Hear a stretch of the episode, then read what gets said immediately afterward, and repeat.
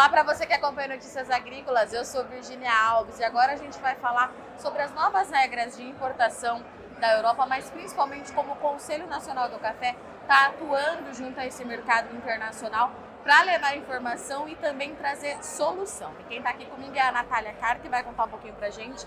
Natália, eu queria saber como é que foi o balanço de 2023. Né? Eu vi que vocês atuaram muito forte é, lá no exterior, justamente para tentar entender essa regra buscando respostas, mas principalmente solução para o que a gente está passando, né? Boa noite, pessoal. Bom, a gente tem atuado no CNC fazendo um intermédio. A gente fica aqui conversando com o nosso governo, entendendo o que, que o Ministério tem feito para atingir, para atender essas novas legislações. E a gente também tem trabalhado com a OIC, que é a Organização Internacional do Café, buscando entender mais um pouco sobre essas legislações que estão sendo desenvolvidas, o porquê que elas estão sendo desenvolvidas e como que a gente pode quebrar essas barreiras para que elas possam ser desenvolvidas de maneira bilateral e não mais unilateral, como está sendo.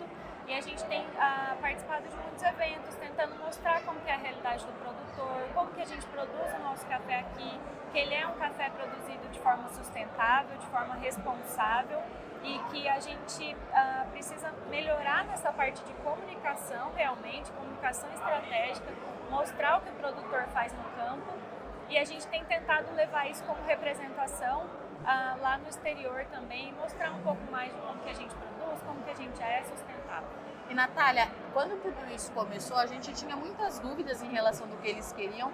É, parecia que eles mesmos não estavam entendendo Sim. o que eles estavam pedindo. E mais do que isso, tinha algumas barreiras para a gente conseguir essa comunicação. Qual que é esse cenário hoje? A gente já entendeu, eles já se entenderam e se está tendo diálogo.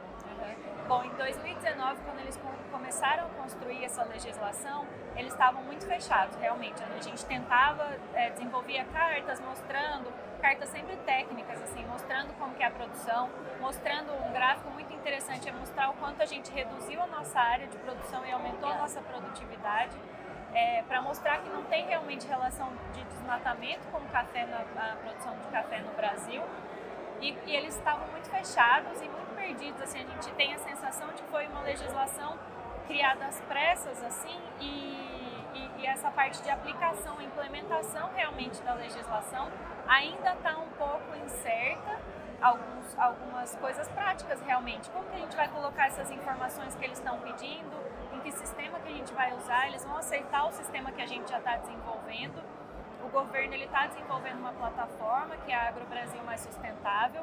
Ela deve ficar pronta no ano que vem, eu não tenho a, a data correta ainda, mas a gente, tá, a gente tem trabalhado para atender as legislações, mas de fato, a União Europeia se mostrou muito é, perdida e nessas, nesses, quero dizer assim, nesses encontros que a gente teve com eles, a gente viu que a gente estava muito mais avançado no entendimento, principalmente da rastreabilidade, que eles ainda não tinham ideia do, do tamanho do problema que eles estavam arrumando para eles mesmos. Assim. Depois de um tempo, a gente percebeu que eles estavam mais abertos para conversar, tanto que a gente conseguiu trazer alguns para cá, para ver a, a, nossa produção e pelo meio, pelo intermédio da OIC também a gente viu essa proximidade, essa abertura para discussão. Então, assim, não tem como mudar a legislação, ela vai ser revista a cada dois anos, a partir do momento agora que entrou em vigor, mas eu acredito que a gente vai conseguir talvez algumas flexibilizações, porque eles vão entender que ela foi desenvolvida de uma maneira não eficiente para a gente realmente atingir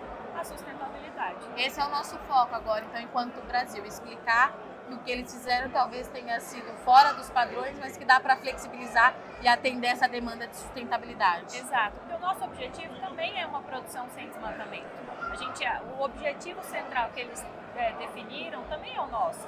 Só que o modelo de implementação, né, as exigências que eles estão fazendo não fazem muito realidade. Então, imagino que agora a gente vai ter uma abertura para conseguir atingir isso. E, Natália, para a gente encerrar, né, a importância da gente ter esse evento depois de um ano de uma agenda no mercado internacional muito forte, né? Vocês viajando toda hora e agora a gente trazer esse tipo de informação para quem de fato tem muito interesse, que é o produtor. Sim, sim. Pra, é, é, fundamental esse tipo de evento para a gente trazer para o produtor o que está acontecendo no mercado global, explicar para ele essas legislações. Essa é a primeira relacionada com o café, assim, mas eu tenho certeza que não é a última.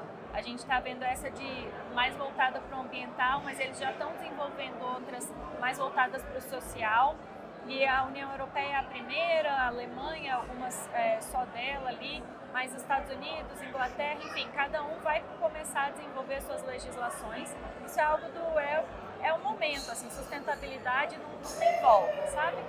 E uma coisa que eu gosto de falar muito é que sustentabilidade é durabilidade, né? Então a gente só é sustentável se a gente tiver permanência, assim, tem que ter uma constância. Então a gente precisa construir em conjunto para que ela não seja algo que só venha punir tirar o produtor da atividade. Então é importante a gente ter esse tipo de, de evento para que a gente possa passar isso para o produtor também, não só o que a gente está fazendo como representação, mas principalmente o que, que ele tem que esperar e ele tem, né, o que, que ele precisa, o que, que ele está esperando no mercado e como que ele pode agir frente às mudanças. Obrigada, Natália.